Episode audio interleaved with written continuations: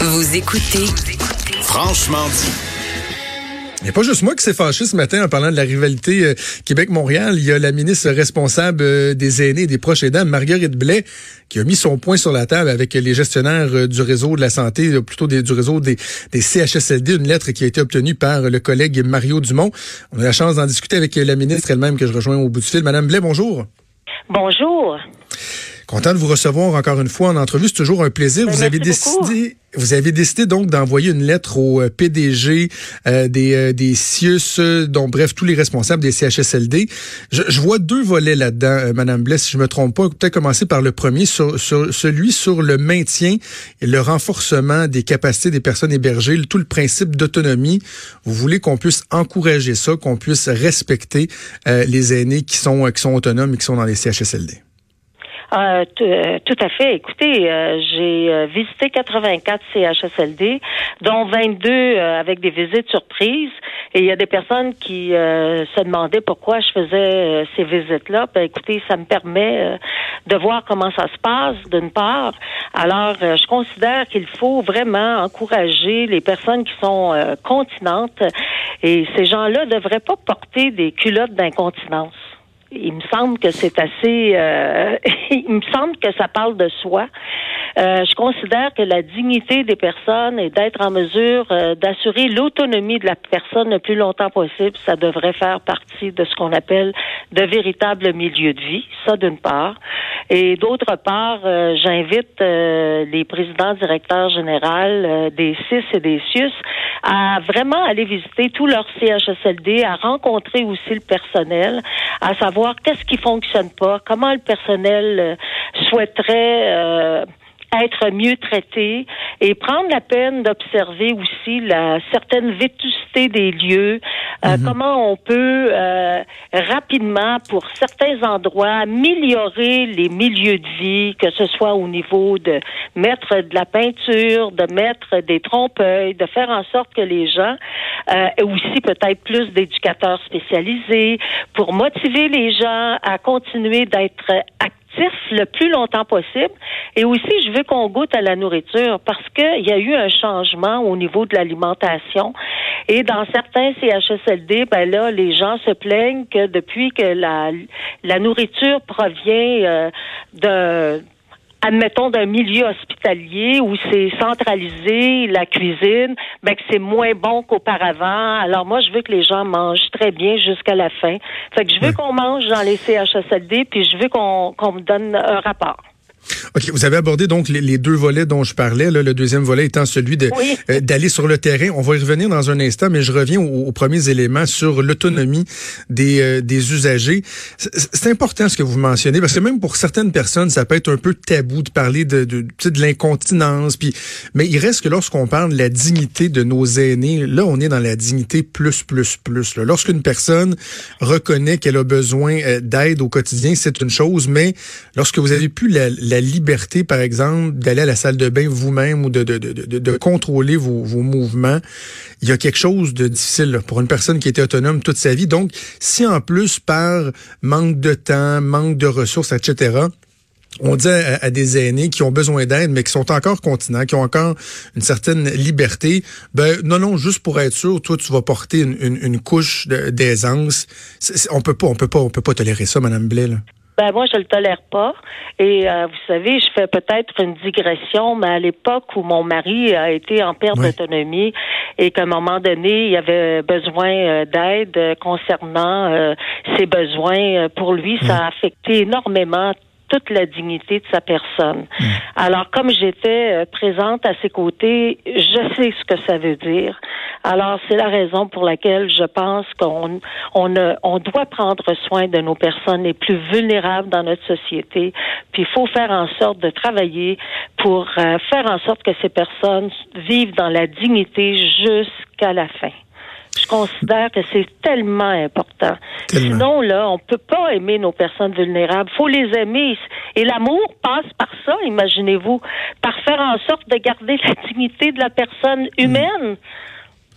Mais le réseau vous, vous répondra sûrement, Madame la ministre, que euh, c'est parce qu'il manque de ressources. Que par exemple, on a parlé d'incontinence, mais un, euh, une personne âgée qui a une certaine latitude encore au niveau, par exemple, de, de, de, de, de sa capacité à, à se déplacer par elle-même avec une marchette, mais qui a besoin d'assistance, ben, ils vont vous dire, ben, on va la laisser quand même dans une chaise roulante parce qu'on n'a pas, on n'a pas les bras, on n'a pas les ressources nécessaires pour aider ces gens-là. Ils vont vous dire que c'est pas un problème de volonté, que c'est un problème de, de ressources humaines, non?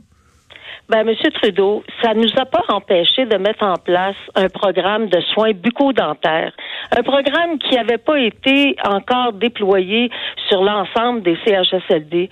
C'est pas parce qu'on manque de personnel qu'il faut pas prendre soin des dents de nos personnes âgées parce que ça permet de mieux apprécier la nourriture. Puis pas seulement ça, je parle de soins bucco-dentaires, là, ben, on peut faire une crise, puis là, les gens pensent que c'est une crise parce que la personne est atteinte de maladie d'Alzheimer, mais c'est parce qu'elle a mal aux dents.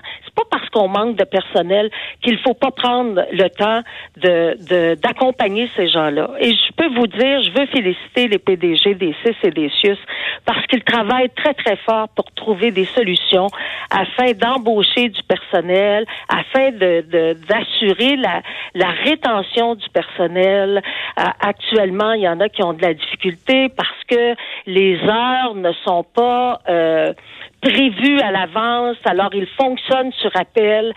Ce sont des mécanismes qu'on va devoir changer. Il va falloir euh, faire en sorte qu'il y ait de la prévisibilité mhm. pour les employés dans nos établissements, parce que ces gens-là ont des familles aussi. Hein? Alors c'est important de savoir quand je travaille, quand je travaille pas, quand je peux m'occuper de ma famille. Alors il y a moins de prévisibilité parce que les gens fonctionnaient sur des des appels où il y avait moins d'heures dans une semaine, plus d'heures dans une autre semaine. Alors, on est en train de travailler là-dessus pour faire en sorte d'offrir de meilleures conditions euh, de vie à nos préposés qui, soit dit en passant, il n'y a pas un préposé qui m'a dit j'aime pas mon travail. Ouais. Les gens qui travaillent dans ces milieux-là adorent leur travail. Ben, il faut, c'est une vocation. Ben oui, c'est une vocation. C'est des cœurs sur deux pattes. Ce sont des missionnaires je, les trouve formidables, pas seulement les préposés, les infirmières, les aides de service, même les gens qui travaillent à l'entretien me disent j'aime ça travailler dans ce milieu-là.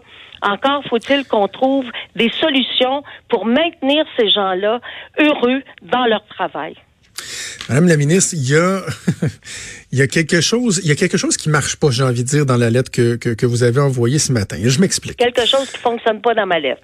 Oui, mais laissez-moi laissez-moi m'expliquer. Euh, on se serait attendu à ce que euh, si je regarde ce qu'on était habitué de voir, là, on se serait attendu à ce que des dirigeants du réseau envoient une lettre à un ministre ou à une ministre pour dire, regardez, là, nous, on est sur le terrain, il y a des difficultés que vous comprenez pas, il y a des réalités que vous ne, vous ne percevez pas, et on vous demande, monsieur le ministre, madame la ministre, de venir sur le terrain, de descendre de votre euh, tour d'ivoire, de, de partir de l'Assemblée nationale, de venir voir la réalité sur le terrain. On entendrait ça, qu'on se surprendrait pas, parce que des fois, ils disent, ah, vous savez, les politiciens peuvent être un peu déconnectés, sont pas nécessairement sur le plancher des vaches. Mais on se surprend et on comprend pas que ce soit l'inverse qui se produise, que ce soit la ministre en titre qui est obligée d'exiger des gens d'aller voir sur le terrain ce qui se passe. Il me semble que c'est pas normal. Il me semble que ces gens-là déjà devraient aller visiter l'ensemble des CHSCD, être en mesure de vous faire des recommandations. Or, il faut que ce soit vous qui l'exigiez. Ben, je suis pas en train de dire que tous les PDG ont pas visité euh, leurs établissements. Là, c'est pas ça que je suis en train de dire. Je suis en train de dire que je veux un rapport sur les, les détails qu'on pourrait améliorer. Et en plus, vous le savez, je suis revenue. Je suis une fille de terrain, moi. J'ai toujours été une personne ben de terrain. Alors, il n'y a pas personne qui m'a demandé, là, dans ma vie politique, de visiter des CHSLD. J'y suis allée pour voir la réalité, pour comprendre ce qui se passait. Puis après 84, là, je peux vous dire que je suis capable de poser un diagnostic Alors, Absolument. Et ça, c'est tout à votre honneur. Mais on deux, là. C'est pas comme non, mais c'est ça, mais c'est ce que je vous dis, Madame Blais, c'est tout à votre honneur, mais on se dit, Caroline, comment se fait-il que la ministre soit obligée de dire au PDG, au PDG adjoint, vous allez aller sur le terrain, vous allez aller visiter, savez-vous quoi, vous allez même, même euh, goûter à la nourriture, voir ce que vous en pensez, vivre un peu l'expérience pour me revenir avec des recommandations. C'est ça qu'on a tendance à se dire, ah ouais, tu sais, on, on en est rendu là, est-ce que la ministre soit obligée elle-même d'exiger que ces gens-là fassent leur travail finalement? Ben, c'est pas qu'ils font pas leur travail, ils sont débordés aussi. C'est juste qu'il faut trouver des façons euh, de faire euh, différentes. Il faut que l'organisation du travail soit différente. Je vous donne un exemple. L'autre jour, je parlais avec euh, la nouvelle PDG du CIS des Laurentides et le directeur général adjoint, et j'ai adoré l'initiative qu'ils ont eue, c'est-à-dire de prendre ce qu'on appelle la la l'équipe de, de, de, soutien à domicile ou de soins, l'équipe de soins est de la diviser en deux et d'en faire une de soins puis l'autre d'hébergement, c'est-à-dire d'être capable dans l'hébergement aussi de faire en sorte que l'alimentation soit aussi une alimentation, oui, une pour les hôpitaux, mais une spécifiquement pour les CHSLD. Donc, ils ont fait une division de leur équipe et ça, mais je pense qu'ils vont être en mesure de pouvoir améliorer l'alimentation. Mais moi, quand on me dit on mange moins bien qu'avant, c'est pas bon. Euh, J'apporte de la nourriture à mes parents parce que mes parents aiment pas ce qu'ils mangent ici. Ben moi, je pense là qu'il faut faut faire quelque chose là. Madame Millet, vous avez donné jusqu'au mois d'avril 2020 au euh, PDG, PDG adjoint pour euh, vous revenir avec euh, des recommandations. On aura assurément l'occasion de, de, de s'en reparler et voir quels constats ben, auront été dressés. Mais ben, je peux vous dire une autre chose. La raison pour laquelle j'ai demandé ça aussi, puis je crois que c'est important avant de terminer, c'est qu'on est en train actuellement de faire la première politique d'hébergement et de soins de longue durée de l'histoire du Québec. Alors, ce matin même, là, il y a le comité d'experts qui est Et je crois que ce rapport-là va pouvoir nourrir aussi la politique d'hébergement et de soins de longue durée. Marguerite Blais, ministre responsable des aînés et des proches aidants, merci de nous avoir parlé ce matin. Ben, merci beaucoup. Au revoir, Monsieur Merci, à bientôt. Donc, euh, c'était Marguerite Blais. Maude, euh, bon, Madame Blais, elle est, euh, elle, est, une femme brillante. bon, elle, elle, est polie, elle est respectueuse, mais il reste que le ton de la lettre c'est quand même ça parle. Dans le dernier paragraphe, puis je, le répète, c'est Mario Dumont qui nous a amené ça en exclusivité ce matin.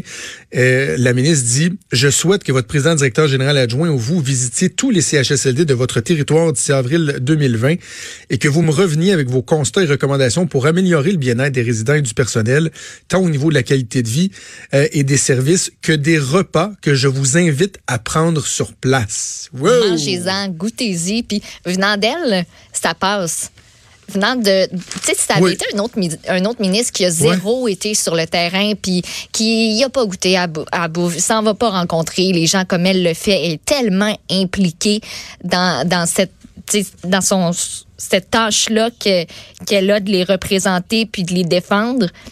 Tu sais, elle l'a dit elle-même, elle est allée faire quoi? 84 visites? C'est comme moi, je l'ai faite. J'ai plein d'autres affaires à faire, moi aussi, mais je l'ai fait. Allez-y. Ben, c'est du stock, là. 84 en, un an, c'est beaucoup. Moi, je lui lève euh, totalement mon chapeau, puis c'est ça. Juste pour ça, moi, je, je pense qu'il n'y a aucun des PDG qui, qui peut la critiquer. T'as raison, t'as raison. Je me demandais comment c'était pour être euh, accueilli par euh, par le milieu, mais effectivement que euh, Marguerite Blais commande le respect de par son implication, de par sa connaissance. Elle l'a vécu, elle a fait référence à, son mari qui est décédé il y a pas si longtemps. donc elle connaît ça, elle connaît cette réalité-là. Elle a toujours été impliquée auprès des aînés. Donc oui, on doit on doit l'écouter. Puis surtout que les gestionnaires mettent leurs petits égaux de hauts fonctionnaires de côté et qui qu'ils répondent à la demande de Madame Blais. Il en va de la dignité. Euh, le, le, le, bout sur l'incontinence, de forcer des gens qui sont encore ah, continents à porter des culottes, là, des couches, ça n'a aucun espèce de bon sens. Mm. Aucun espèce de bon sens. La dignité, ça commence euh, à ce niveau-là également. On va faire une pause et on revient dans quelques instants. Vous écoutez Franchement.